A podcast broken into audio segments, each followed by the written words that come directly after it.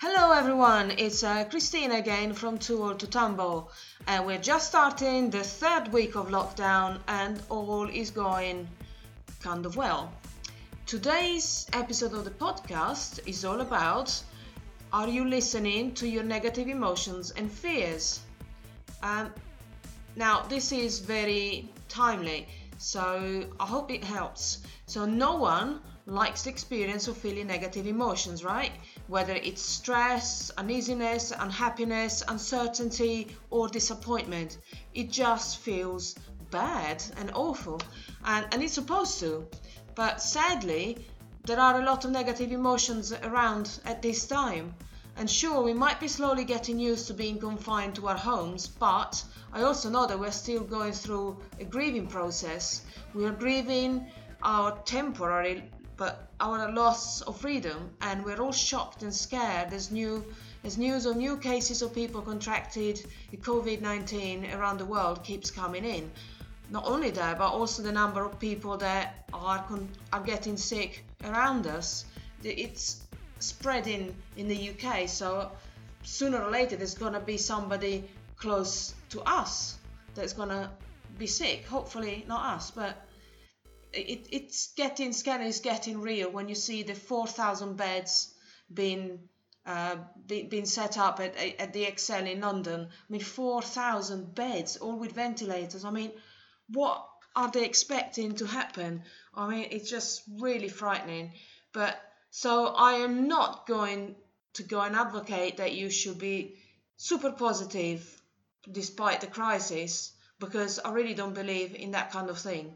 Uh, you, if you're grieving, you need to go through the motions of grieving, feeling the negative emotions, just feel the sadness and process it and go through it. So it's not positive. It's not. It's not sensible or even sensitive just to say to people, "Oh no, you just need to be positive." No, this is not the time for that. And I believe that you, in allowing yourself whatever you're feeling under the current circumstances, just feel what you're feeling and your feelings are your own. But however, I do encourage you to remain level headed and look at the current situation from a distance whenever you start to feel anxious. And we all do. Now, when you see the horror figures being reported in the news, please, please, please don't forget that statistics can be easily manipulated to fit a purpose. Now, we don't know what the purpose here is, but they the numbers are being manipulated in in a way that to me is not is not very fair. But because there is no explanation just numbers and no real explanation as to how what they actually those numbers represent. So what the media aren't highlighting at the moment is that say there are 7.8 billion people in the world.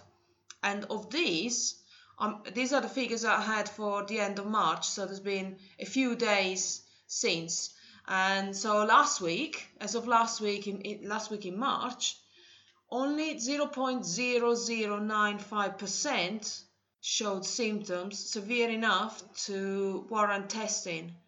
And people that showed up at hospital, it was only 0.0095%, a tiny percentage of the world population. And, and then 0.00045% of the world population died of COVID 19 as of the end of March. Obviously, the numbers have gone up slightly, but it's still only a tiny, tiny, tiny, tiny percentage, whereas 0.002% made a full recovery. Now, that is huge. It's a huge number compared the number to the number of people who died. Even at these tiny percentages, there's a massive difference. So remember, there's more people recovering than people dying from it. So, and obviously these figures are going to change over time, but not by much in the big scheme of things. We're still talking tiny percentages. And remember that the mortality rates being reported at the moment are incorrect because nobody knows how many people contracted the virus and didn't show any symptoms. Because obviously they didn't get tested, they didn't know they had it. They had it and it's gone, been and gone, done. Or some people had mild symptoms. And you just you just don't know. And that number is likely to be in the millions or perhaps even in the billions because overall most people have experienced mild to no symptoms. So, you know, the mortality rates are probably not as bad as the look as the look. It's just that there's so many people dying from the same thing every single day. And I just want to assure you that as I'm telling you this, I'm not underestimating the threat posed by COVID 19. Some of my friends had it and recovered, they were lucky to get it really mildly, mild.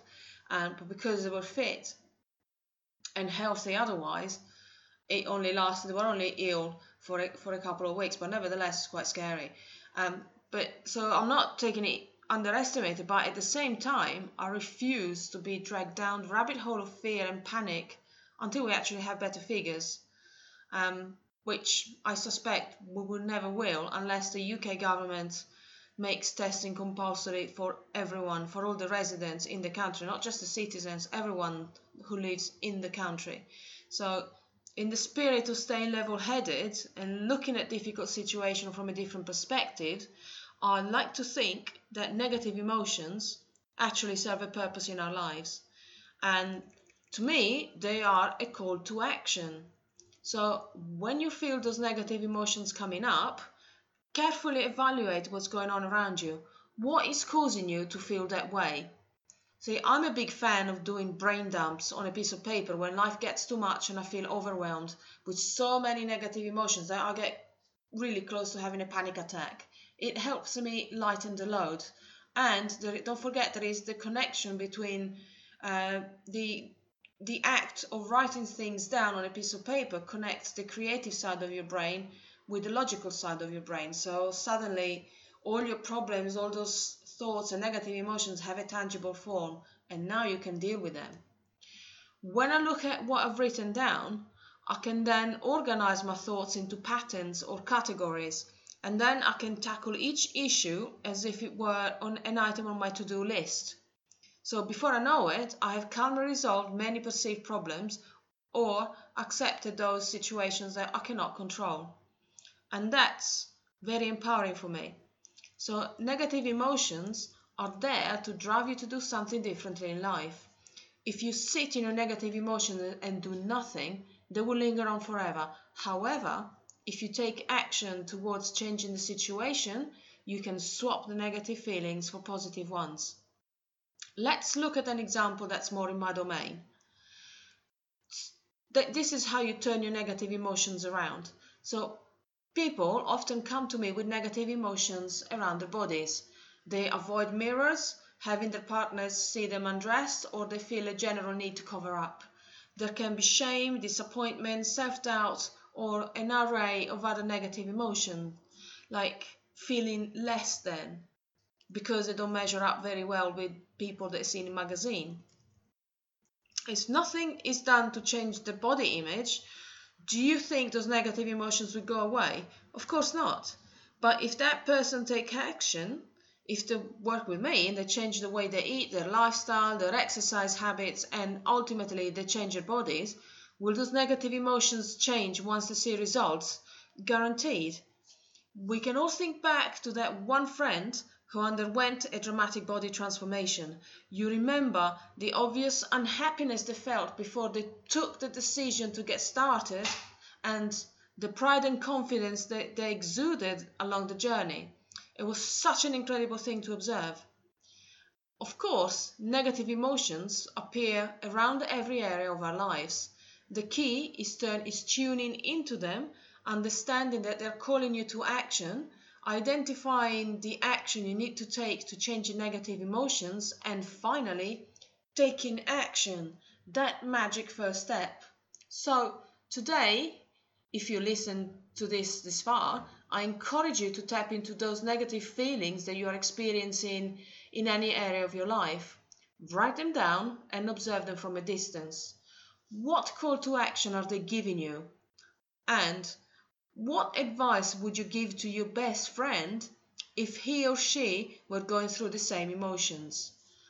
And if you're open to sharing, I would love to know. Just reach out to me on social media. You can find me on Facebook, Instagram, LinkedIn, and Twitter at Too Old to Tumble.